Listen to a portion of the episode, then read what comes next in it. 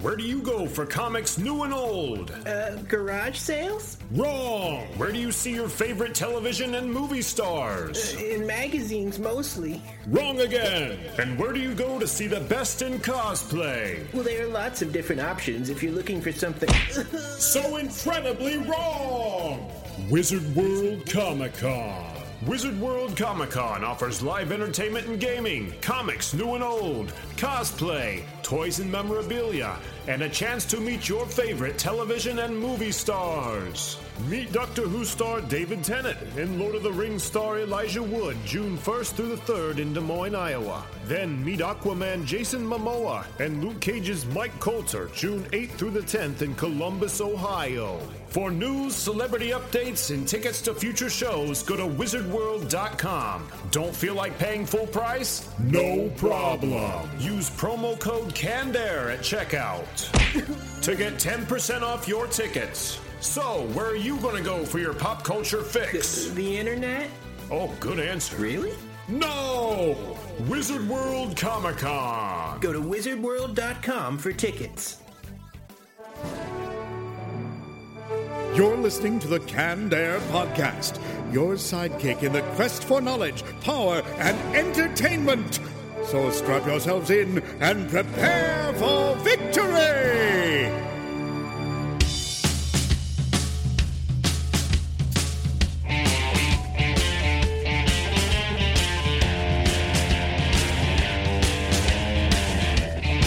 Hello, everyone, and welcome to another episode of Canned Air, your tribute to comics and pop culture. I'm Jeremy Colley. I'm Jack Doherty. I'm Jake Runyon. And joining us today to talk about their comic Part Time Knight in the Toronto Comics Anthology, we welcome Shawn Daley and Aaron Feldman. Thanks for being with us today, guys. Yeah, thanks for having us on. Hello. Hello. We're going to have a good show this week uh, in our retro roundtable. We're going to be looking at, and Jake, I think this was your idea, was it? Yeah, yeah. I want to talk about um, coolest and most interesting sci-fi and fantasy races. We're talking Mm-hmm. alien species, elves, dwarves, Na'vi, whatever the hell.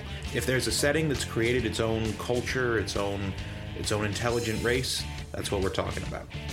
I'm excited. This was an exciting topic, and it was difficult. Like, I thought, oh, that'll be easy. When I sat down to write stuff down, I was like, oh, shit. Man, yeah. I've only really got three things here, so I, I hope we, uh, the rest of us have Oh, some we'll- stuff we'll- to bring to the table. I think we'll be fine. Perfect. I think he mentioned everyone that I had. Elves, dwarves, and retro's done. Then in the comic vault, uh, what are we going to talk about, guys? What do you got? I'm talking about a funny little web comic called Extra Fabulous Comics. Extra fabulous comics. This is something that's been making me laugh for a long while now, and uh, I'm not sure why it took me this long to bring it to the table. So I'm excited to talk about it. Cool. We're waiting until it was extra fabulous Extra time. fabulous. and it's a pretty fabulous evening. So uh, I couldn't agree more. there we go. There we go. One of the uh, books we'll be talking about there. Then we're going to turn our full attention over to Shawn and Aaron and talk about Part Time Knight. But before we do that, Jake. You guys should probably head on down to Twitter and follow us at CannedAirPod. Uh, find all the funny jokes and interesting things I post for you there for your education and your entertainment. Really, I'm just trying to enrich you as a human being. Uh, and then when you're done there, head to Instagram where we are at canned underscore air, doing much the same thing but a little more picture centric. And if you like what we do, don't forget we are on Patreon. So toss a couple of bucks a month our way. If you reach that $5 mark or more, you have access to the Founders Club Patreon exclusive podcast. And to tack on to that, uh, we're going to be mon- uh, excuse me, changing the reward tiers a little Oh, bit yes, and adding are. some new ones where you can actually get merch uh, like T-shirts, decals. I think that's probably about it. Maybe we can throw a mug or some, Yeah, we'll something in there somehow. But uh, It all depends on you. yeah. so you're not just getting uh, like a, an unscripted hour show every month for your contribution. You actually get You're to also getting a shirt. yeah, yeah. I, I can think wear it's a fair it. trade. Come I on. Yeah. Come on. All right. Well, with that behind us, let's just kick it off with this week's Retro Roundtable. I am preparing a blast from the night.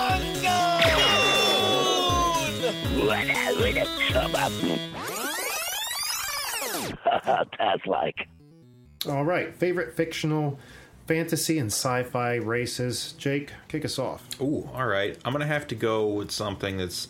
Look, this isn't like a super inspired choice. I just think it's something we can all get behind. as like cool in whatever setting you find them. Orcs. Definitely cool. In the Lord of the Rings, they were disgusting. Yeah. Yeah. Absolutely. And that's the when thing, they came out of those like birthing sacks or whatever. It was horrible. ugh. And you see such a wide range of representations depending on settings. You know, fantasy, even some sci-fi settings have orcs where there's some weird spacefaring species. And I think it's cool that ever since Tolkien kind of brought them into the the common He introduced them to. I think he's definitely the the person who brought them into the yeah yeah into common knowledge. They've been like taken in as this universally accepted antagonist race. Everybody's at war with the orcs, and the orcs are at war with everybody. Mm-hmm. And you see so many cool designs. You get your Lord of the Rings style orcs, who, like you said, are disgusting, almost mutated people. You know, they've got that very degenerate look to them, the mottled skin and the sharp, dirty teeth, and all of that. And they really play up that that you know lowest common denominator angle. These are scavengers and raiders. Other settings are the big, you know, hulking. You got like your Warcraft orcs. They're like mm-hmm. eight Right. feet tall and seven feet wide. You know, their biceps bigger than their head, and they've got that, you know, that ooh honorable warrior, proud race thing going. And then you've got I've seen some some of my favorites where their interpretation is like orcs as pig people. They've got the snouts and the tusks. Yeah, yeah, you see it all over the place. Didn't the, the uh, at least in the Warcraft movie they had tusks, didn't they? They did, yeah, and and every Most now and orcs then- have tusks. That's that's sort of a common thing. yeah. Is Yeah. it? I, I'm not. But you're thinking like uh, the kind of like this yeah, Maleficent's little henchmen in like Sleeping Beauty, where they look like pig people or like moblins from Zelda. Yeah, kinda? yeah, I'd say Moblin's okay. definitely in that same vein, and then you'll see games going way back. There was old weird games, something like you know, I played a game called Warlords Battle Cry, you know, super generic mm-hmm. title, but they had very porcine orcs. You know, and some people roll with that, and I always thought that was cool. It's it's interesting because you can take it in a lot of directions, but when Right. you hear orc, everyone goes like, "Oh, he's an asshole." You know, you can kind of assume this is a brutal, warlike creature and is probably the enemy. So I think they're cool in that you know what they're about right off the bat. That name carries weight. Did you see that movie Bright on I Netflix? did, yeah. Their portrayal of orcs was pretty I cool. thought that was really was that the one with uh, Will Smith and Yeah. like he's a like he's a cop with Yep. an orc or something like that? Yeah, like fantasy is real. Pretty much all Yeah. the fantasy creatures. I think the movie had a lot of cool things going for it, setting wise. when I first saw it, I thought for sure like, oh, this is just Shadowrun, right? But it's like, Yeah. not even affiliated. I'm like, I saw it and I was like, oh my, they made a Shadowrun movie, but it's it's just like it is to Shadowrun what GoBots are to Transformers. Yeah, really. It's just like kind of. A, but yeah, no, it was cool. They just tried to do way too much. Yeah, if for they had movie. I cut thought it was about be a series, but yeah, four it was a fifths of the plot lines, it would have been a great mm-hmm. movie. Which movie is this? I'm sorry? Bright, Oh, I thought that was a series. It's a No, yeah, it was it's just, a movie. It it should have been a series. yeah. It It, looked felt like like, it was written to be a series. Yeah, but it was just a super dense movie that had. I too much- wondered why Will Smith was in a series like Yeah. I was yeah. like, that seems odd. Okay. They're supposed to be making a sequel to it. I guess it did well enough. So Really? yeah. I think it got critically panned, but is one of the most successful, uh, or got audiences loved it though. Yeah, yeah. You you won't yeah. find a, a professional person singing its praises, but uh, it's a very watchable movie. Mm-hmm. It's it's cool. It's at least thought provoking the way they handle I'd- yeah, I'd fantasy how they did it, tropes. yeah. yeah, I'll check it out. you should. I mean, you know, don't clear your schedule for it if you got some free time. I don't clear my schedule for many movies, but Fair enough. well, uh, what about uh, Shawn or Aaron? Who would like to go next? Favorite fictional, sci-fi, or fantasy race? Um, well, I could uh, go. The favorites a pretty tall order. Uh, you know, there's so many that I like. Um, Sure. but uh, you know, so uh, I don't know if you guys have played a lot of Mass Effect, uh, Yeah, yeah. or not. Um, one thing that they did that I haven't seen in a long time is create a sci-fi world that felt pretty much as immersive and inventive as, for me, I haven't seen since Star Wars. And um, all of their races had very distinct cultures and personalities and, and even biological um, uh, traits. Like there's a the group that uh, you know they communicate through very subtle smells and scents, so that when they have to, yeah, I think the, the Elcor. and Elcor, when they yeah, talk they to come from like a high gravity planet, so like motion's really taxing. So yeah, and so when they talk, Big they talk to elephant people. They have to, yeah, they're elephant looking. and They have to sort of say what they're because they, they don't have subtlety in their voices. It's all in their smells. So they have to say like sarcastically, Yeah, I think you did a great job, or you know, um, or you know, I, I'm exasperated now. Um, as you do. So I thought that was really cool. But just like pretty much every race that they created, at least in the first three games, I was uh, really impressed by. I thought so so, I don't know if, yeah. and I, the interplay between the races was really interesting as well. You know, and, and Oh, and yeah. I, I think a setting like that is only as good as the things it implies. You know, as soon as things Mm-hmm. start getting really spelled out, but they kind of feed you little bits of information. I, m- one of my favorite things about it was always the whole uh, Salarian Krogan dynamic. Yeah, You've got this, degenerate yeah, yeah, this really, Yeah. I guess, kind of orc-like species, in that they're they're purely warlike. Their whole culture is combative, and then you've got this short-lived but brilliant scientist species that genetically cuts them off, develops a weapon that stops them from reproducing Oh, that's altogether. right, yeah. yeah, and the political implications of that just like ripple through all these games. It, it, it was just such a cool concept, you know. It's one of those That's things. the Mass Effect, right? wow! Look at this guy! Oh, out of nowhere! And the whole thing about all the alien races looking down on humans because they're the Yeah, baby the- race. the pretty much. They've never Yeah. been around. They just very- showed Oh, up. I see. I always think of that line where they're talking about the Salarians, who you're almost like your classically alien-looking guys, Mm-hmm. kind of like the Greys, big eyes, weird heads, thin fingers, and and they burn out at like what 40, 45 years old. Yeah, They've got like a really high metabolism. And everyone's always talking about, oh, the humans want this concession and this privilege, and they're like, look, the Salarians live maybe half as long as you do, and they've waited two thousand years for the shit you're asking for right now. you know, there's always that whole thing where Yeah. every human race in a setting is they're the people making demands. you know? Right. Did you say elephant people? They're they look kind of elephant like because they walk Yeah. on all fours. They've So it's got not like, like, the Elephant Man. It's Weren't they kind of like monotone when they talked? Yeah. to? They really couldn't portray any kind of. confused alarm. We're under attack. You know, they, like they've got a I forgot about them. Oh, they're the best. what about you, Shawn? Uh, I my favorite race, one of them at least, is probably the exact opposite of that. In that there's really no substance to them at all. It's uh, a Kowakian monkey lizards from Star Wars, like Salacious Crumb uh, and Jabba's barge. Oh Just like this- yes. the, the little guy. The laughing. cackling weasels. yeah. That's the one. Yeah, there's really no like socio-political implications to their race. They're just they're literally there to laugh at. They're just uh, I would love to see like a Nova races. special of one of those things hunting for its prey. It would be humorous. Exactly anything that they do is just inherently funny. It'd be two hours of watching them starve because they can't stop giggling long enough to catch something. Right. The next Star Wars movie. Yeah, there's no no subtlety at all.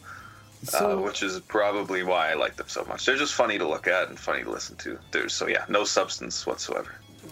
You remind me of a, uh, or rather, the you're offering to the to the roundtable reminds me of a uh, book I read not too long ago. It was I had to get the taste of uh, Episode Eight out of my mouth, but I was still in the Star Wars mood. So I was like, well, maybe there's a new book out or something that that's pretty cool. And I found I can't remember what it is. I think it's, I think it's just called The Legends of Luke Skywalker. And what the book was was uh, it starts with a bunch like those Canto Bight kids on a shuttle, yeah. like heading back to the planet, and as they're traveling, they're all telling different Luke Skywalker stories. And one of them, it was so fucking ridiculous, was about a a louse, like a parasitic, like louse-sized being that is, uh, you know, smart like a uh, like a human would be. Sure. Living on this, what was it, Salacious Crumb? Is that what it's called? Yeah.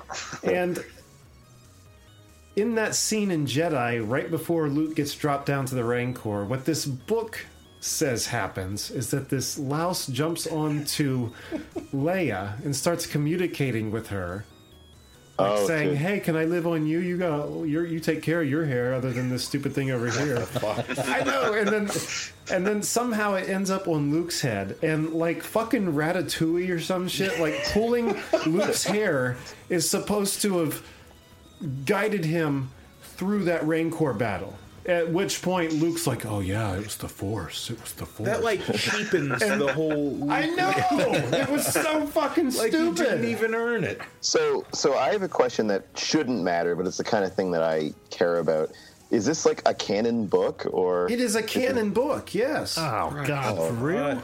Yes, Oh, no. yes. Look it up. It's, So the whole force is this lice-sized Yeah. Can we make group of beings that are- Now, mind you, the book is comprised of a bunch of kids' stories, so that wasn't the whole book. It Oh, was I just see, yeah. like a story in the book. But there, there were a lot of other stories that were really good. Um, one of which, like he, Luke, and some girl, I don't remember who she was, they were flying through space and saw some blinking light, and they kept following it and couldn't explain what it was. And turns out it's kind of like one of those deep sea fish that has the light hanging Right. in front of them. Mm-hmm. They were being lured into the mouth of some big like space creature. It was pretty neat. You know, as soon Cool. as you said that, I had this thought like, that, "Oh my god, is it a UFO?" Like something about So it's like a bunch of stories told by kids that heard it through a telephone game. that's a great thing. concept. That makes Yeah. sense. then. Yeah, Yeah, and like I said, most of them are cool. A few of them, that one in particular being the worst. super louse, Yeah. probably near the bottom. I just thought, how do you expect me to swallow this shit? Yeah. Like I'm like in, I've seen uh, Return of the Jedi since, and it doesn't sit well. Doesn't sit well when you see that scene. Sit there all pissed off. Like, God damn louse. mouse on there making Luke do all this bullshit. It was the Force. God damn it. anyway, sorry, went off on a tangent there. you Let's go. get to Jack. What's your selection? You guys ever watch uh, Farscape? no, No. Uh, I've seen a f- bit at the beginning. in it there's the ship that they fly on that they the the whole group in the show they stole is called the leviathan and it's a a biomechanical ship that can only be flying flown by this race. I don't even know what they were called other than pilots that they actually they're bred and then they infuse theirself into the ship and they can hmm. only pilot it. And they talk like the, the ship has feelings and stuff and it, it'll talk to him and he can translate it to the, the rest of the crew.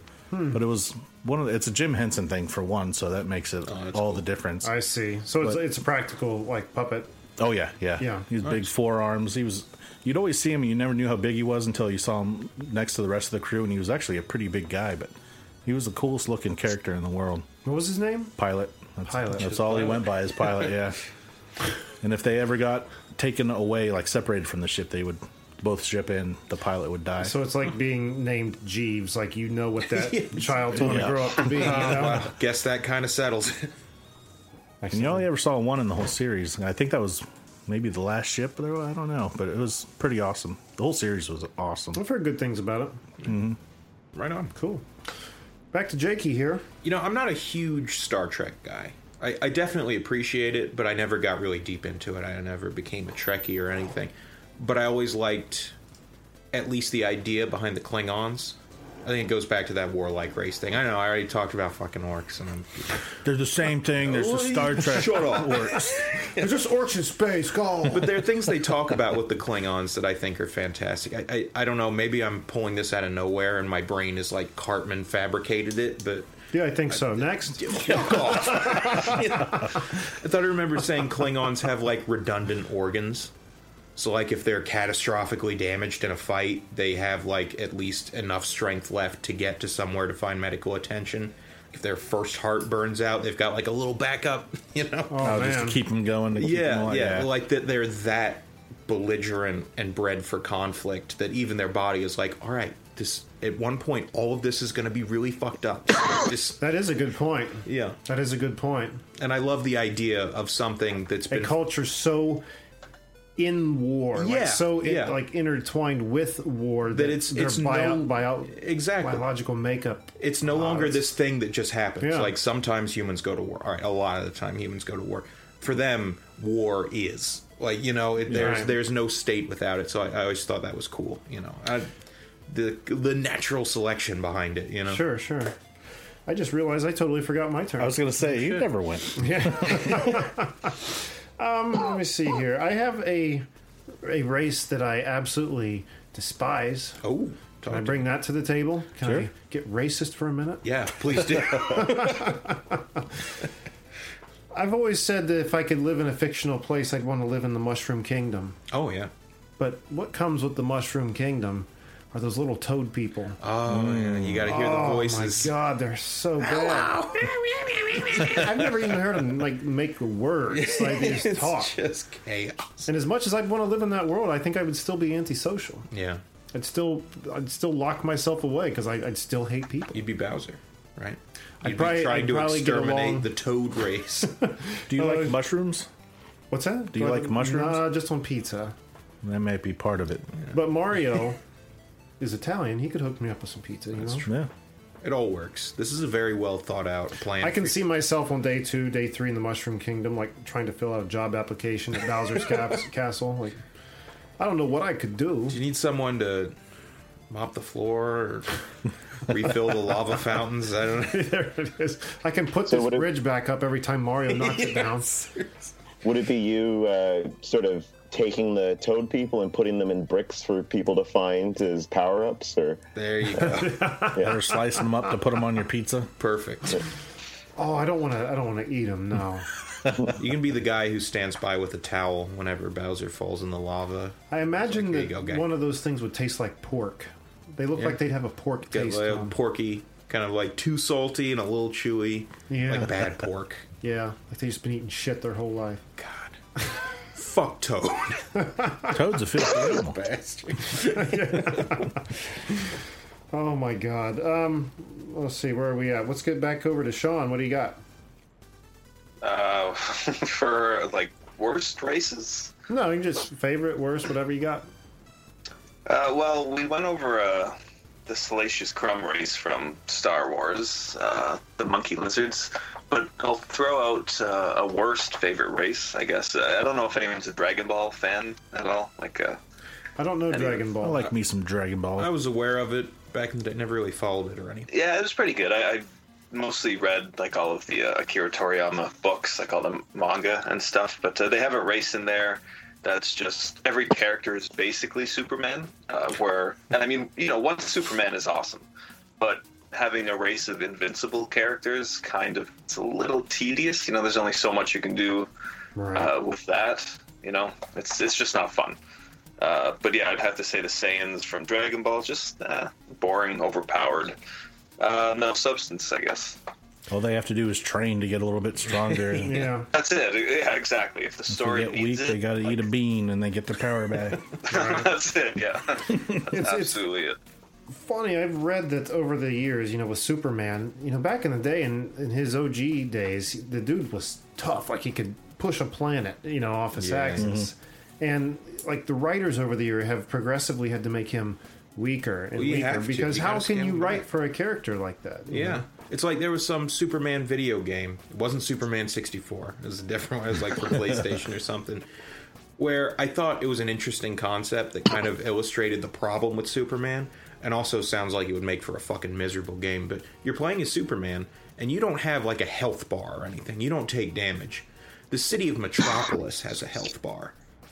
Oh, yeah. that You've makes gotta so be- much more See, sense to do that, that makes way. perfect Yeah. sense to me, and I every time I think about it, I get locked in this thing like That was- oh, what a cool concept! Like I would rather fucking die than try and play that game. Was that the Superman Yeah. Returns like movie It must game? have been. Yeah, I because think so. played the shit out of that Yeah. game, and I think I remember that. Like you would see, like uh, on your map, you'd see a blip, and like Yeah, you'd see yeah. your health bar start to go You're down. just kind of Like- putting out fires around the city. Yes, you know. yes, that was a fun game. Yeah, it you liked it. I've never played it. I just always assumed I wouldn't because I, I, man, I had get downloaded the demo, which was pretty much like gives you free fly around Metropolis, and then you get to fight a bad guy, and then that's the end of the demo. But I mean, just you could like go at like supersonic speeds and just flying around and like seeing how close you could get to the ground and shit. I mean, that was fun in I'm itself. sure. Yeah, But once that got bored, I was like, all right, I gotta go buy this damn call thing. it. And uh, the story, the, the game itself wasn't too bad. The mechanics were kind of tough on it, but anyway, not talking about Superman game mechanics, are we? Uh, let's get over to Aaron. Uh, what, do- what's your next pick? Um, well, we've been talking about Star Wars a lot, so um, you know, I uh, I'm a big fan of sort of evil races. I know you've mentioned orcs already. I like, you know, like when there's something like Harry Potter. I'm always intrigued by like Slytherin, which is just like the house of assholes Right. and stuff. So where I guess if you're born into this race, you already have um, kind of your work cut out for you. kind of predisposed to being a dick. Yeah, it's like uh, I don't know if you know. There's like the Trandoshans, which was like uh, the bounty hunter Bossk and stuff. They're just they're just a, they're just basically a race of like people who hunt other aliens, and then not like in a cool bounty hunter way, but like as like a kind of lame poacher way. Like they just like killing Wookiees for fur, and That's their whole like, they're religion is basically the hunt. Yeah, yeah, Is that the, exactly. the upright lizard looking guy? The- Yeah. yeah, yeah. I Yeah, totally yeah. endorse killing Wookiees though, for whatever reason. Not Wookiees. Well, they make good, Ewoks, they make good pelts, so yeah. That makes sense. So uh, I'm a big fan of those. I think in like Clone Wars, there was a few episodes where you know like Jedi's would be hunted down by these guys, and um, they're they're very like reptilian, and you know they they really uh, lean on their asses when they talk. but uh, yeah, I, I was uh, I was even when I was a kid, I was a big fan of their design. I thought they looked really cool, and um, the more I learned about them and the more evil I found them to be, the more intrigued I was. So big fan of those, and I guess the other slaver race, the Zygerrians. I don't know if you are familiar with those guys. They're basically Remember them? yeah, they're in uh, they're in the Clone Wars too, and they're basically they're almost like ancient Egypt. Like they just enslaved people, and uh, it's all about slave labor for them, and they live like kings and queens, and um, just just they're just not nice people. They were in Um, I think Attack they of the Clones, you say? or no uh, the Clone Wars, like the the 3D animated. Um, Yes. I'm Show? sorry. So they like kidnap Obi Wan for a bit, and they have him work in like a slave camp, and you know he'll be like try and fight back. So like, okay, well we won't take it out on you, but like every, every time you resist, we'll just like kill three slaves, and then you know, and then just I break them. vaguely remember this. Same here. yeah. That was such a good series. Yeah, it was. So Yeah, it was great. Yeah, Fantastic. All right. The Uh, Trandoshans were cool in that Star Wars MMO. One of the one of the classes had a Trandoshan as your sidekick that you could run around that's with. cool. Oh, And he'd really? always talk to you about the hunt and their their god was a goddess or something like that. Like your sidekick ended up not killing who he was going to, so he thought he was going to be shunned by the goddess or something like that. So Mm-hmm. it was kind of cool just how their whole Nice. life works. Kind of like Right. Predator, almost. yeah. Where it's just the whole culture is this singular thing. Yep. kind of like the Klingons. Yeah. Oh, Jesus. Well, you Um, know, talking Star Wars, am I skipping? Or, You're skipping my turn, but that's Oh, okay. no, Go hey, ahead. Please. No, All right, please. fine. He skipped his own turn earlier. So. Yeah, I go like ahead. the- Go ahead. Uh, Zabraks come to mind, Zabrak, Oh, Zabrak, like refresh Darth me. Maul. and Yeah. Oh, yeah, yeah, yeah, yeah, Yeah. yeah. This like almost classically demonic looking race that you think like, oh yeah, they're evil, right? I mean, like how do you get around it? And I like that in in the Clone Wars series, the glimpses you get of the Zabrak homeworld with like the Blood Sisters and all that. Yeah. It almost totally stops being sci-fi when you reach that area Mm-hmm. and it becomes this dark grim fantasy thing and i always thought it was so cool the way that series could juggle tones and themes like that without Yeah. making it feel disjointed And you get a lot more of that when you get into that extended universe past the main Yeah, yeah. movies, where you can actually feel that fantasy Flesh it out, you know? or or you'll get that uh, kind of that medieval Yeah. knight feel. You It's know, a very feudal kind of thing going on. I mean, Kylo Ren in himself is just Oh, such the the, the He may as well be wearing chainmail. Yeah, yeah, yeah, yeah. I mean, so I love that. I know exactly what yeah. you mean. So yeah, those are one of my favorites. This is very generic uh, one I have here, but it seems fair enough to mention the uh, just mutants in general. Oh like my the god, X-Men. how totally generic. Yeah. right? Uh, but it's No, all, you're it's tot- all you're right. encompassing. Yeah. And and and in those comics, those those uh, people or those mutants were scrutinized against Oh sure, a lot. Come on, they got a lot of shit. yeah, that's definitely the widest range of traits across any. Yeah. It really Get that catch-all term mutant. I Okay. always thought it was amazing how mutants' mutations were almost always beneficial. Like every now and then you'd get one that looks like ass, but he's probably still better off than the average That person. you'd shoot fireworks out of your hands. Like, Yeah. it didn't serve any purpose. They look cool. Right? Yeah, It's did it though. No. Watch this. She's useful one day of the fucking year. And that's it. You know, Today's your day, Jubilee. my day to Waits for it shine. like Christmas. Okay, I'll, I'll, I'll spice it up then. The oh, mutants being it's getting too spicy. Too lazy of a pick. No, it's let's do the uh, tree people in Lord of the Rings. Oh hell yeah! They were amazing when they took down uh, Sauron. Was it that Saruman's, Saruman's army, yeah, tower- yeah. army in that tower? Yeah. That You know, just cool. sweeping along the ground and Taking knocking big rocks and bowling them Yeah, along. yeah. They were so cool. I loved them. I love that there's a bit where you see a bunch of orcs at their feet just like hacking at them with axes and he just kicks them. You know, Yeah. it's like this isn't a thing that feels pain. you ever tried to cut down a tree? Takes a little while. Yeah, especially a big round tree. That's trying to Oh, kill you back. But you you get to uh, at least I got to like them really quick, and then like in that battle scene, you see one get set ablaze. Yeah, that was hard to that watch. That was really right? hard to watch. Like, oh my god, Dude, I, can't- know exactly how you. Yeah. I the I was so thrilled because th- they must have known how weirdly heart wrenching that was. Because right after, like they jump around a little. When the floodwaters come You in, see him getting you put see out. him dunk himself, and he's Yeah. like, Oh, I forgot about that. So, but I totally know what you mean. The first time I saw that, I was like, "Oh no!" For Right. some reason, it I think really the look on his me. face was pain and anguish Yeah, too, so yeah. you could tell he was hurting. It was I'm- gnarly. I forgot that where he runs into the oncoming Yeah, wave to yeah. put himself out. I thought he had perished. no, he's he's golden. He's good. Yeah, well, he's scorched, but trees burn and then they grow back. Whatever. Sure. Makes him stronger. Yeah, be all right. I think it, it just it was such a impact or had such gravity because um, you know just being the slow and wise, Yeah, yeah. deep talking. You you assume them to be very gentle, like kind of noble. very yeah, very Yeah. much so. Dumb. I mean, very well said. You're Jack. dumb. but but had they had they come onto the scene aggressive and everything, if it, they were, yeah, it wouldn't have been. they were like meant- shooting vines out of their hands Yeah. and eviscerating people. You'd be like, you know what? You'd we like, need to "Burn, burn more trees. motherfucker, burn!" yeah, but no, they were just like. You know what it is? It's it's the thing that like they're this enclave of semi-peaceful creatures, and the war kind of comes to them. right. You know, they're convinced to go out and fight. So when you see them get hurt, you're like, oh, this didn't have to happen. Yeah, You know? yeah, for sure. We were just being trees. Yeah, oh, they this were came totally here. content. All right. Does anybody have any other offerings for this category I before we think move I, on? I got through my favorites. I had one more that we mentioned real quick. What's that? The Predators. oh shit! Oh, we didn't mention that already. Well, Jake had mentioned that Okay. Okay. their yeah. whole being revolves around. There's a new the Predator hunt, movie. Yeah, Yeah, I have to see. I've watched it on my phone. I got to watch the trailer and see if it actually Yeah. is piquing my interest. It looks like it might be cool, it's a good director. Was it? Mm-hmm. Shane Black, I think. and it doesn't. he look did like Iron it's Man 2. I don't know if I. He did Iron Man 3. He did. He did Iron Man. Or- 3. yeah, it was Iron Man Yeah. 3. Even yeah. worse. Yeah. You- yeah, but have you seen Kiss Kiss Bang Bang? I hate fucking hate that title. But it's another Robert Downey Jr. movie that he directed. I don't like the name of that. So I So, don't know yeah, I can know. It- that's what stopped me from watching it for gonna- years. But when I did, I was like, oh, fuck, this, this is good. Pretty much any action movie that takes place during Christmas, Yes. he uh, Yes. either wrote or directed, uh, other than Die Hard.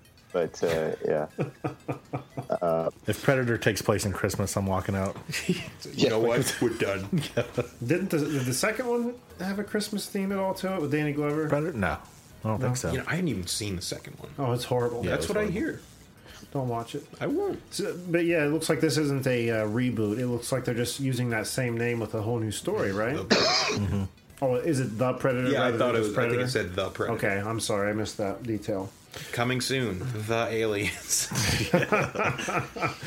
um, One race that I forgot to mention: the Society Sixons. Oh, yeah, Who could forget them? famed for their impeccable fashion sense, and their crafting of T-shirts. known across the galaxy. Canned Air T-shirts at that, Jake. An industrious and dexterous people. and their home decor too. Indeed. yeah, they know how to make bathroom mats and curtains. Let me tell you what. Yeah, that was a recent skill they acquired, but boy, Pillows sure and taken bath to it. towels and beach towels. And just about now, Aaron and Shawn are being like, "What the fuck mentally did we get checking into? out. Yeah, yeah, yeah. But no, what's happening to. is you yeah. found Oh, I was- yourself in the middle of a commercial.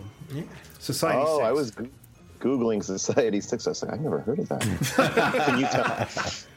Can you Every tell me about listener's it? favorite thing Yeah. is to suddenly stumble into an advertisement. Yeah, society6.com forward slash CannedAir pod. That's how we keep our numbers high. That right. That, that's where you can get your very own T-shirt, your very own mug, your decal, all kinds of happy shit. on Get there. yourself some canned ware. Oh!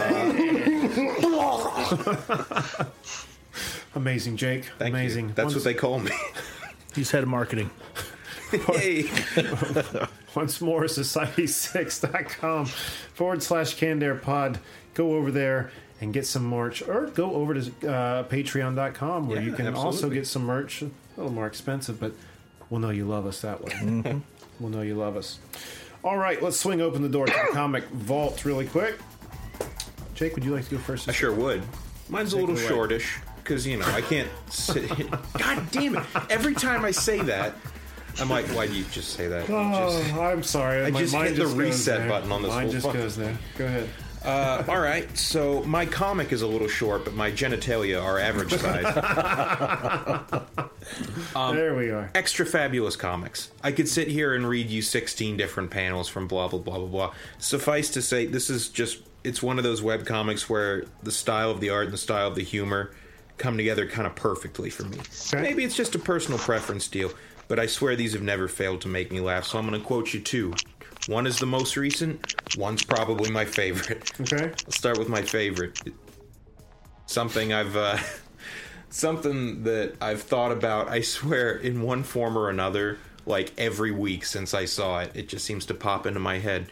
Just a panel of a man hiding in the bushes, watching people pass, and he's got a little internal monologue that says, "You can pick your friends, and you can pick your nose, but you can't pick your friend's nose." without a gun. And in the last panel, he pulls a gun out of his belt and stares fixedly at this dude who's clearly going to be his next victim. What the and it's just, and that's the kind of thing you can come to expect from extra fabulous comics. And I'm a little biased because one time, independent of this podcast, on Twitter, I sent a little tweet. I was like, "Hey, all your stuff is good," and the artist replied, "Thanks." Love you. so, so I guess you could say it's pretty serious. I'm excited to see how they respond to absolutely. this tag. And the most recent is uh, a fellow sits there thinking, "Man, it's so hard to make friends as an adult. Maybe I should just try going out and talking to people." With a gun. a hard cut to the front page of the newspaper. Man stabbed in broad daylight. Quote the assailant, he just started talking to me like some kind of freak.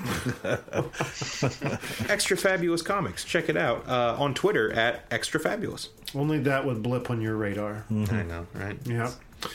I'll have to check it out though. Sorry that you're subjected to my humor week after week. No, no, no, no. It's just I, I would never stumble onto something like that. Yeah. And I, when you bring this shit, sometimes I'm like, how does he find these wonderful toys? oh well, there was a time when I had more time than friends. Uh, the ratios evened out a little, but let me tell you, way back when. All right, very good, Jake. Uh, Aaron, Shawn, who would like to go next? So uh, there was a comic that I've been one of my favorite comics that I wanted to uh, talk about. I'm not sure like how obscure these, this needs to be or not. Uh, it's not a super obscure comic, but I've been thinking about a lot because the Deadpool movie just came out and the royal wedding just happened, and Yeah. the the book that kind of links the two of them in in obscure ways is uh, X-Statix by Peter Milligan and Mike Allred. Um, have you guys read that one? No. No. No. So, um, really, like, really, really briefly, it was uh, part of the Marvel Knights line that, uh, you know, Quesada and uh, um, Axel Alonso, I believe. Uh, actually, maybe not Axel, but uh, sort of in the early 2000s when they were sort of reinvigorating the uh, Marvel world. Right. Um, they did a take. They actually uh, canceled X Force, the so the Rob Liefeld one that everyone knows with Cable and Domino and all those guys, and they reintroduced them with Mike Allred's art, like Mike Allred from Madman, and uh, uh, it was sort of uh, a group that was a reality TV show mutant team um, that had Doop on it. It had uh, he's probably the most famous uh, member of it. Uh, it had De- Dead Girl. Um, it had uh, Zeitgeist, who was a character who just appeared in Deadpool. Um, and it was sort of looking at the idea of superhero as celebrity, which has been done a few times since then. You know, Mark Millar likes to do that all the time, but they they were some of the first that I had seen that had done it. You know, not including Watchmen, and uh, it was a really cool, surreal. Um, book that would like constantly kill like even in the first issue they kill off pretty much their entire team and then they have to cast new members for like the following issues and you usually usually have people die every uh, issue but it would just like boost the ratings of this team and it would be great for their uh, kind of their Q rating Um, and so they got uh, in real life they became they got uh, a lot of sort of negative publicity because Peter Milligan was going to have Princess Diana come back from the dead as a mutant and join the team. And Wow. yeah. And they had uh, like they had pages. It was like ready to go, and then this huge backlash happened. So they had to really quickly like change her hair, and it, she just became this pop star who had died and come back to to life. But they had to really quickly change it, and you could even tell like on the early covers and the early art that's kind of Princess Diana's face, but just with different hair. Um, it was a really cool uh, uh, book, and one thing that it did that I, I really like is it was the I think the this book originally did not get approved by the Comics Code, which was really big at the time, and um, so as a result, the uh, Marvel editorial, you know, they talked about it and they were like, you know what, fuck the Comics Code, and this was sort of the the book that was the end of the Comics Code, Nice. which was something that you know I I don't like very much. Like I, I kind of hate the Comics Code. I think it ruined comics for decades. Sure. Um, and so this was sort of this, the beginning of a new era of storytelling. So that's uh, that's one that uh, I'm a huge fan of. It's uh, it was originally X Force, uh, and then they relaunched it as X-Statix, X dash S T A T I X, um, and it was a pretty big series for maybe about four or five years, and then eventually they uh, they ended. But you could still see the characters show up every now and then. Um, again, Doop being the most uh, prevalent character. Yeah. That's who I'm sitting here the whole time. You since you mentioned X Force, I was sitting here scratching my Yeah. head like, what's his name? What's his name? What's his name? Dude, yes, the little green blobby thing, right? Yeah. Yeah. The green potato, yeah. Now I could be crossing my streams here, but was X-Statix? I thought wasn't Speedball involved with that team, and then he goofed So- and became Penance, or am I? So he's part of the New Warriors. They had a similar premise. This was a few years later. Of, Okay. Again, a reality TV show uh, um, superhero team. Um, and so then they went and tried to stop uh, Nitro, I think, and he blew up a school, and that's what started the Civil War. Yeah. Um, yeah, so that was, I mean, and that was a series. I think that was, uh, I hadn't read it, but it was supposed to be really funny. Maybe not quite as subversive as X-Statix was, but uh, same idea. So you- you're not thinking of the right group, but it's it's a very similar premise. Okay. This guy knows his shit, doesn't he? and we have a. I read a lot shop. of Feel kind comics and- embarrassed. I read a lot of comics in 2000s. You could talk about the Avengers now, and I'd be like, I they- they got She-Hulk or something on it. I'm not. Yeah, right. Well, they have what? She Wolverine, She Iron Man, uh, She Thor. I, I mean, uh, I think most of like the main uh, The She Avengers. Avengers. I think they've uh, they're kind of rolling back on that though. Uh, I think they're bringing back a lot of the uh, OG Avengers, I but uh, heard something like that. Yeah. yeah, but I'm not. Yeah, I'm not too up to date on that yet, so I got to catch up. Yeah, it was just getting a little carried away with itself there for Yep. a while, wasn't it? I mean, they were really trying to pull us away from those characters that we've grown with and Yeah. uh, sho- shove us into something new. Not that there's nothing, anything wrong with something new, but I don't know. I'm excited to see the Fantastic I, Four I was just back. going to say that. Yeah, I'm going to grab some of them. Yeah. All right, very good, very good. Uh, what about Shawn? Do you have a comic to talk about? Yeah, uh, so kind of uh, actually talking about extra fabulous comics uh, really reminded me a lot of uh, another web comic called Perry Bible Fellowship. I don't know if anyone's Oh, heard man. of this. Yeah, that's good stuff The too. Uh, if yeah, if you like extra fabulous, this kind of checks off that same twisted, just just awfully amazing sense of humor uh, that extra fabulous kind of gives off as well. Um, he, I think the guy who does Perry Bible Fellowship has been doing it for maybe 10 years or more. Like, there's such a huge backlog of. I think it's got to be website. more. I was reading it in university. Yeah, yeah, right. So, he, you know, like, you could just sit there and read and read and read for hours, and you'd probably just be busting your gut the whole time. His stuff is so good. Yeah. Um, but I actually another book that I was just reading was called "I Kill Giants" by Joe Kelly and uh, J.M. Ken Niimura. I don't know if anyone's read or heard No. of this one. It's an image book from uh, maybe 2010-ish, somewhere around there. Uh, I, I actually don't want to say too much about it without, like, I would be so like upset if I gave away the amazing reveal. that happens in this story. Uh, but it is about like a young girl who is dealing with some family problems. You don't know what those family problems are, but she's really involved in uh, Dungeons and Dragons and fantasy worlds and stuff like that. And she's using those to cope with what's happening at home. Uh, it's just a really heartfelt, fantastic read that I think you know, regardless of what genres you like reading, if it's superhero or drama or crime or whatever, this is definitely worth the time. They made a movie based off of that. I've seen it on Netflix. Really? Yeah. Yeah, I think it just came out in the last year or two. Yeah. Like it's Yeah. recent. Yeah. You know, I started watching it. It was really kind of hard to get into because I didn't know what I was in for at all.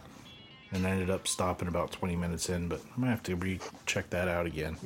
Huh. Yeah, I don't know. I don't know if the movie can do the book justice, just because the book explores using art some of the really interesting uh, ideas about uh, like a kid's imagination, for example. And it just really is. Yeah, it's it's something else. Sounds really cool. Have you ever Yeah. talked about that on the show? No, I don't think I have. It sounds very familiar. I think a friend of mine suggested it to me. I, I, it does sound a little familiar, Yeah. but very cool. Sounds good. right on. Are you guys Joe Joe Kelly fans at all, or like any of the books he's written? Like he's done some Spider Man, and uh, I think he was a big. He was kind of the guy who made Deadpool funny. No, to be honest, I'm not I've familiar with never him. read a lot of Yeah. Deadpool. Ironically, from Yeah. the Yeah. comic I'm about to bring to the table here. Yeah. Do you guys read Spider Man at all? Like Amazing Spider Man and stuff. Uh, d- did we read it or see it? What did you say? I'm sorry. Like, uh, but sorry, are you re- like? Do you have you guys been reading like reading Spider Man? Spider-Man, I check in and out with over the years. Like when I first Yeah. started reading Spider-Man was in the '90s during the whole clone uh, saga. Oh yeah. which so many people Yeah. put down, but I, I mean, I mean, maybe it's just because you know they always say you fall in love with your first. Yeah, if that was your Yeah. gateway into That was my gateway in, and I ended up loving uh, that series for the most Fair part. enough. '90s comics were so much fun. I don't know what it, what the difference was. You got a lot more story though than you do now, but um, I don't know Spider-Man stories that have disappointed. How about the One More Day series? You remember that? Yeah, yeah, yeah. I mean, what a kick in the balls that was! I was so salty about that that I uh, I quit reading Spider-Man for three or four years. That was after- a that was a bad one. it was um, so bad. Yeah. The, the only reason I mention it though was because Joe Kelly wrote one of my favorite comics around that time, um, from like the that like Brand New Day series. Like he did. I don't know if you guys ever read it when like the Rhino was trying to go like legit and good and like settle down with this his wife. Did you guys read that one at all? No, It was a two issue series or a two issue arc, and it's, it's just one of the most heartbreaking stories. And it made the Rhino one of the coolest Marvel villains. Um, so if you ever check it, if you could find it, like that's definitely Joe Kelly's thing. That's what um, made me first notice him and made him like one of my favorite uh, like superhero writers. so does it make the Rhino into somewhat of like a tragic story? Yeah, I definitely. Yeah, there's definitely tragedy involved. I've got to read that. That sounds awesome because I've always wanted there to be more depth to Rhino, other than just like Never really was anything, just a big guy. was. Yeah. Yeah. Yeah, totally. In a this, robot this would be the one to check out. No, no, no, no, no. You are mistaken. Very good. All right. Well, I just sat here and said well, I don't read Deadpool. Guess what I have to talk about today? I've got a It's book. called Spider Man. I think it's a very appropriate book to uh, bring to the table. And Jack, I think maybe you actually have brought it to the table, like when we first got it, because we got this at the same time. We got this at the Cincinnati Comic Expo Oh, okay. two years ago. It was an uh, an exclusive there, I think, but or not the comic, but this cover maybe. Yeah. Deadpool versus Thanos. Appropriate, right? Mm-hmm. And um, this book explains what I was oblivious to you guys telling me within the past three or four episodes that Deadpool and Thanos both lust for death. you Yes. know? And I guess I had known that and forgotten because I had read this book, and that's kind of what it revolves around. Both of their infatuations with uh, Lady Death. And he keeps talking about how sexy, sexy she looks, and she's just a skeleton. I mean, just a skeleton in a robe. Hey, you know, Still got the curves. takes all kinds. Beauty's in the eyes of the beholder, I suppose. But um, it pretty much starts with Deadpool looking for ways he can die because Thanos has put a It's a very different approach. well, Thanos has put a curse on him that keeps him from dying, and therefore him being kept from dying keeps him away from her, Lady sense. Death, the embodiment of death in the Marvel universe.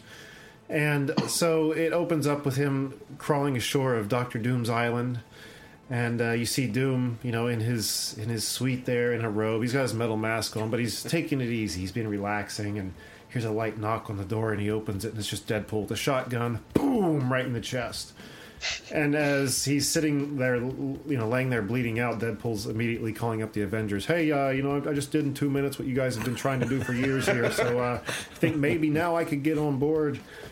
But uh, then he he says, "Okay, I gotta go." You know, he, he puts the phone away and waits for Doom to do something back to him because he obviously knows that it's probably going to take him out, which he does. He you know makes some motion with his hand and he goes flying through the air and I don't know where he lands, but though it doesn't kill him, it throws him in momentarily into this purgatory world, which it, it looks to me like he's just been flirting, you know, with ways to get killed just to visit this realm temporarily before he's pulled back so he can see her. And this time when he goes, she's being like she's on the other side of like a mirror and she's being pulled into the darkness. She's and all she's saying is help me, please help me, oh, find me. And he's like, "Oh crap, what is this?" And all he can think of is it's, it's Thanos. So he immediately sets out to find Thanos. And uh, what happens is that when he catches up with Thanos, Thanos is like so sick of his shit, so sick of him. He goes, "I know I put a curse on you that I can't kill you, but I'm going to beat the liv- living hell out of you anyway." And he he beats him to like a mush Yeah. on the ground. I remember that. And uh, in that moment, he visits that purgatory world again and sees death being uh, again pulled away. Help me! Help me! Please help me! This Isn't time, that he- the the dead or the Bob Ross looking Deadpool with the big afro? uh, one of them was him like with a porn stash, kind of looking like John Holmes in a lounge. I don't remember what the second. I no, the second one was just him like in like Arctic, Ah. and sees her through the ice and again drifting away. Well, it's in that moment that Thanos, because he he had lifted the curse, he's like, I'm just going to kill this guy, but he realizes that Deadpool is able to communicate with her in some fashion that he isn't able to. So he puts the curse back, you know, to where he can't die. He goes, I realize I have to keep you alive because we've got to find her. In that moment, you realize it wasn't Thanos that's taken her, and that he's just as concerned. So the end is the two of them teaming team up, up, that's to right. go find her. Awesome. It was a good book, and uh, it was, I think, uh, worth talking about Sure. um, during for you know with Now's the both time. of them being in the theater. This will be called Deadpool versus Thanos: The Box Office Battle.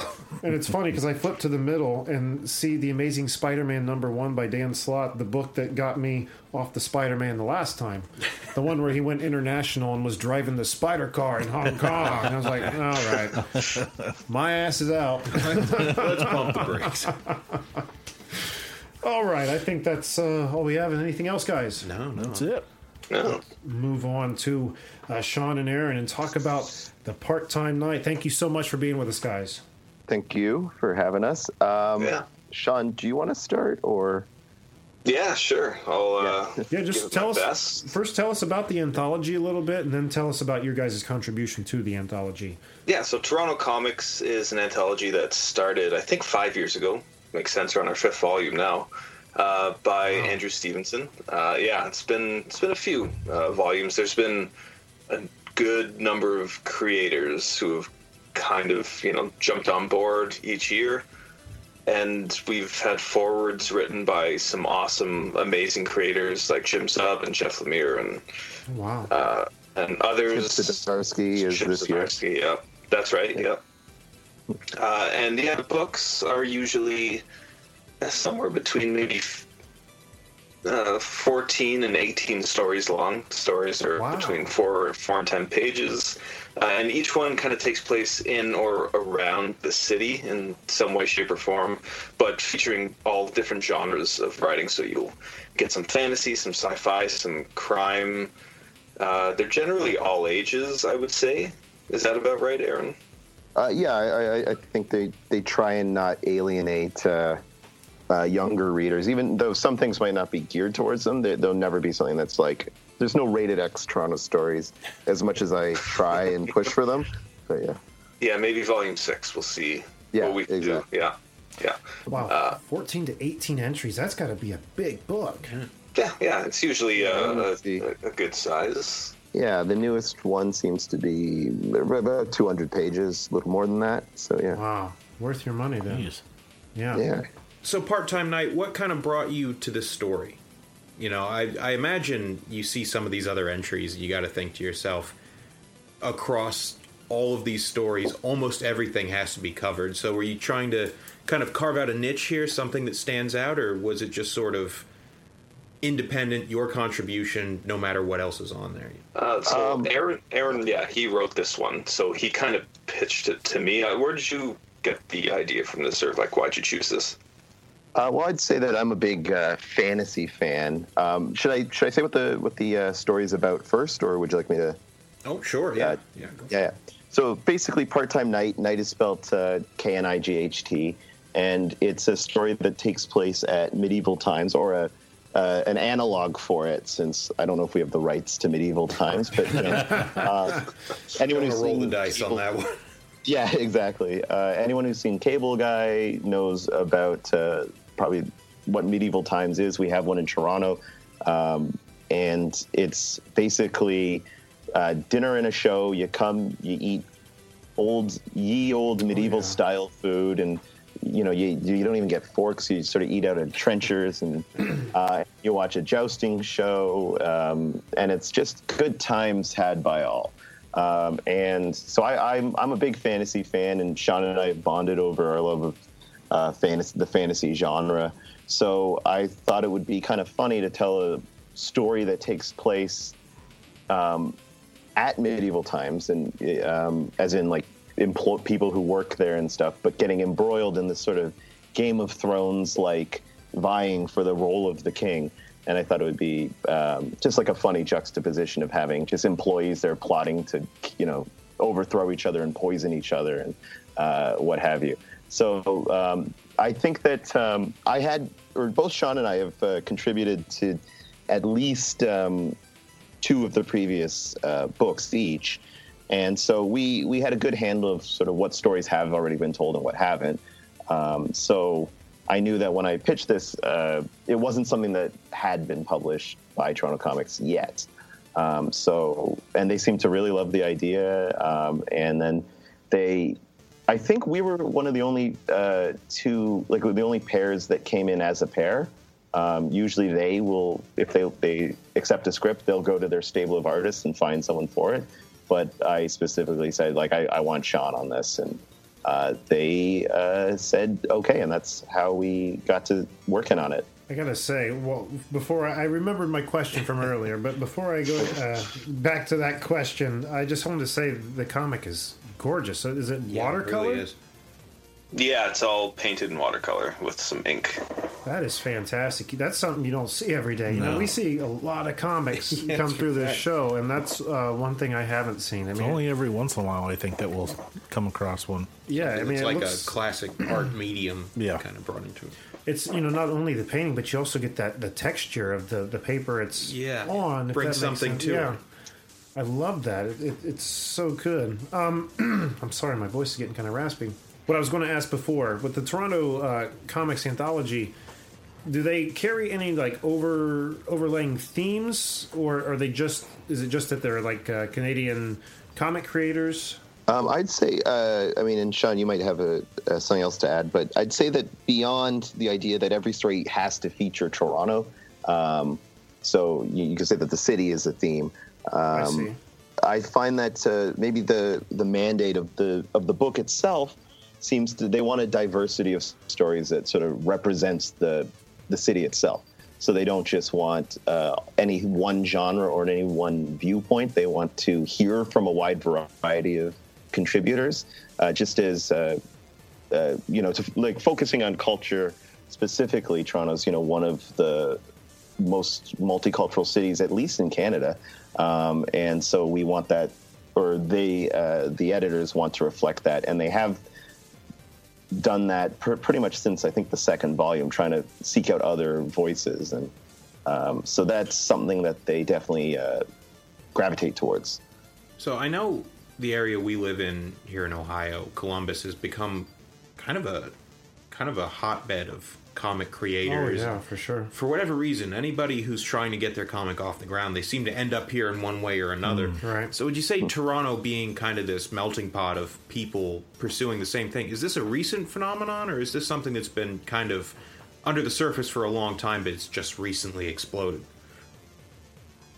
Uh, Shawn, do you have uh, any thoughts on that? Because Yeah, I, I don't think it's Yeah. a new thing at all. Uh, not since, I mean, I haven't been making comics for too long, but since I have been making comics, it feels like the community has always just been, like Aaron said, uh, just a melting pot of all different, you know, backgrounds and and just tons of different kind of unique people giving their own spins and takes on on things. So uh, I don't know that it's it's. I would say it's a new thing. What do you think, Aaron? Is this So yeah, I, I I agree. The only thing I'd say is that maybe, and again, I, I can only speak to sort of my own experiences in the industry or in uh, the community.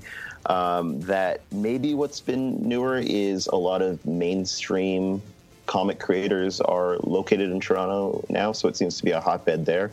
You know, we mentioned, uh, you know, Jim Zub, uh, Ty Templeton, uh, Ryan North, Chip Zdarsky. They've all you know written forwards to our books, and they're all you know Marvel creators uh, who you know are living in Toronto, and they're definitely not the only ones. And I mean, Brian Lee O'Malley's maybe a, a big uh, name. You know, he was the Scott Pilgrim guy, and that's a book that is very Toronto centric. Like big uh, scenes take place in major Toronto locations.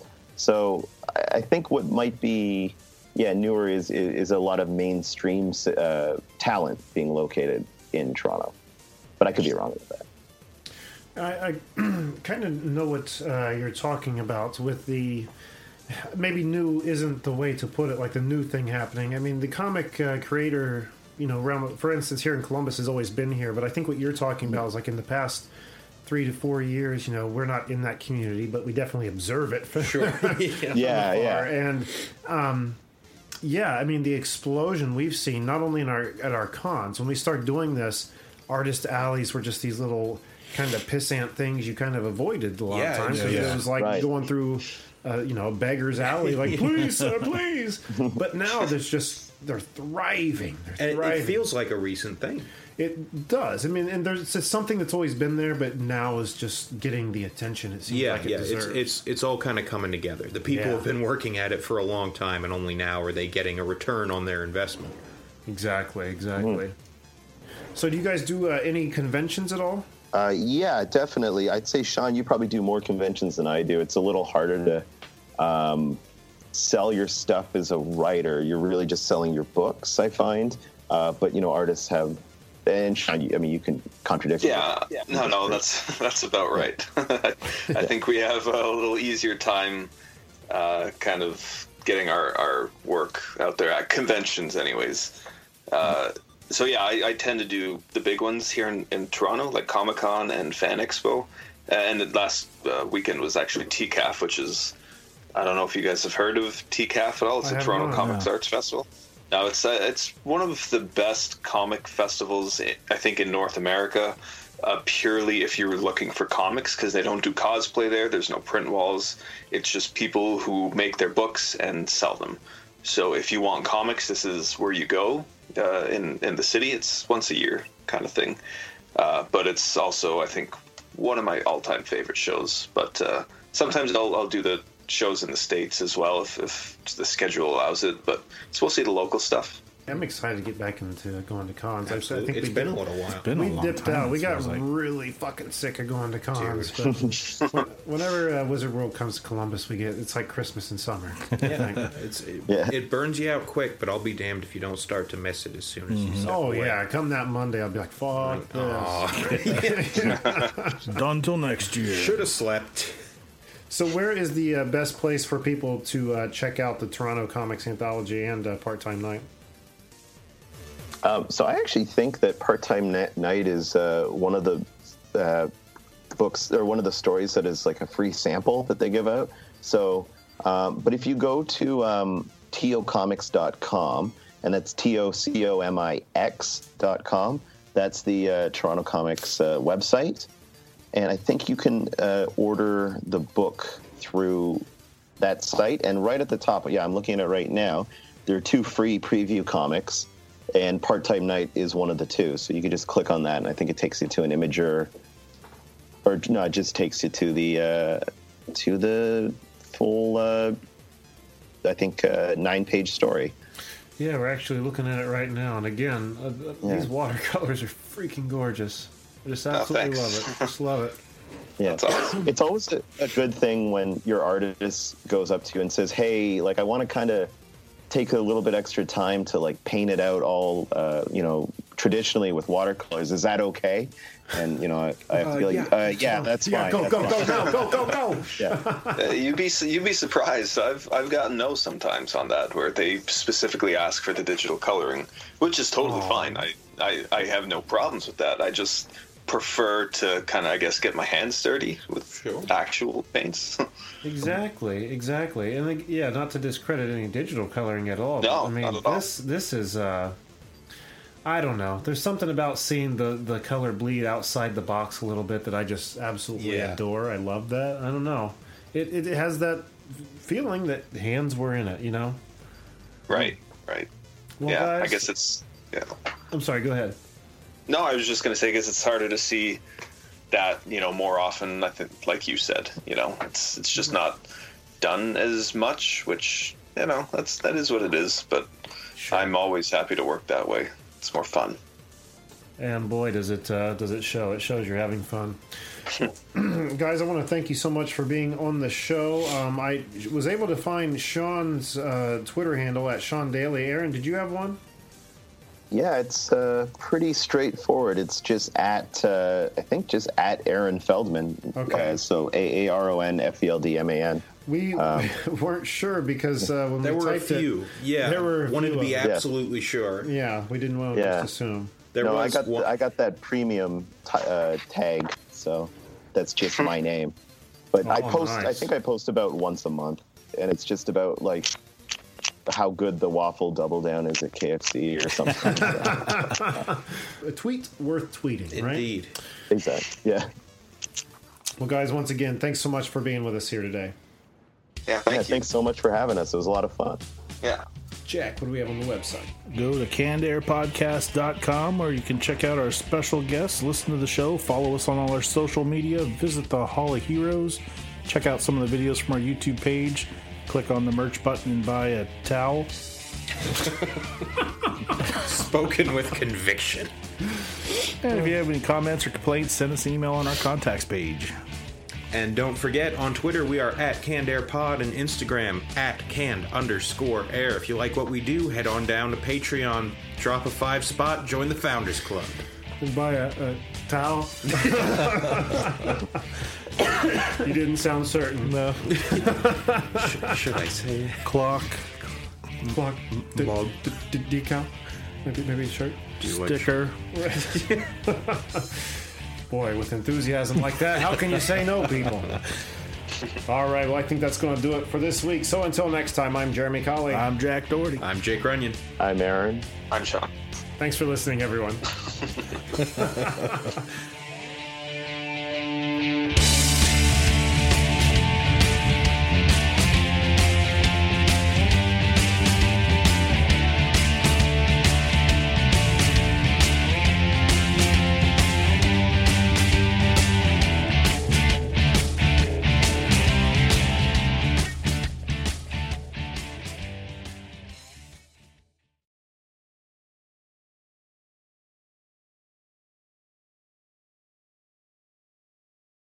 know, you get your. I think they should have stopped writing that movie about halfway through. Like that was the big problem is they tried to do way too much. Do you guys hear that? What was it like to be there for historical sports moments and unforgettable performances? To be behind the scenes? On Pressbox Access, you'll hear from me, Todd Jones, and other sports writers about their experiences with the greatest athletes, coaches, and sports events of the past half century. We'll share some stories behind the stories, some big, some small, and some we've only told each other. Let us buy you around on Pressbox Access.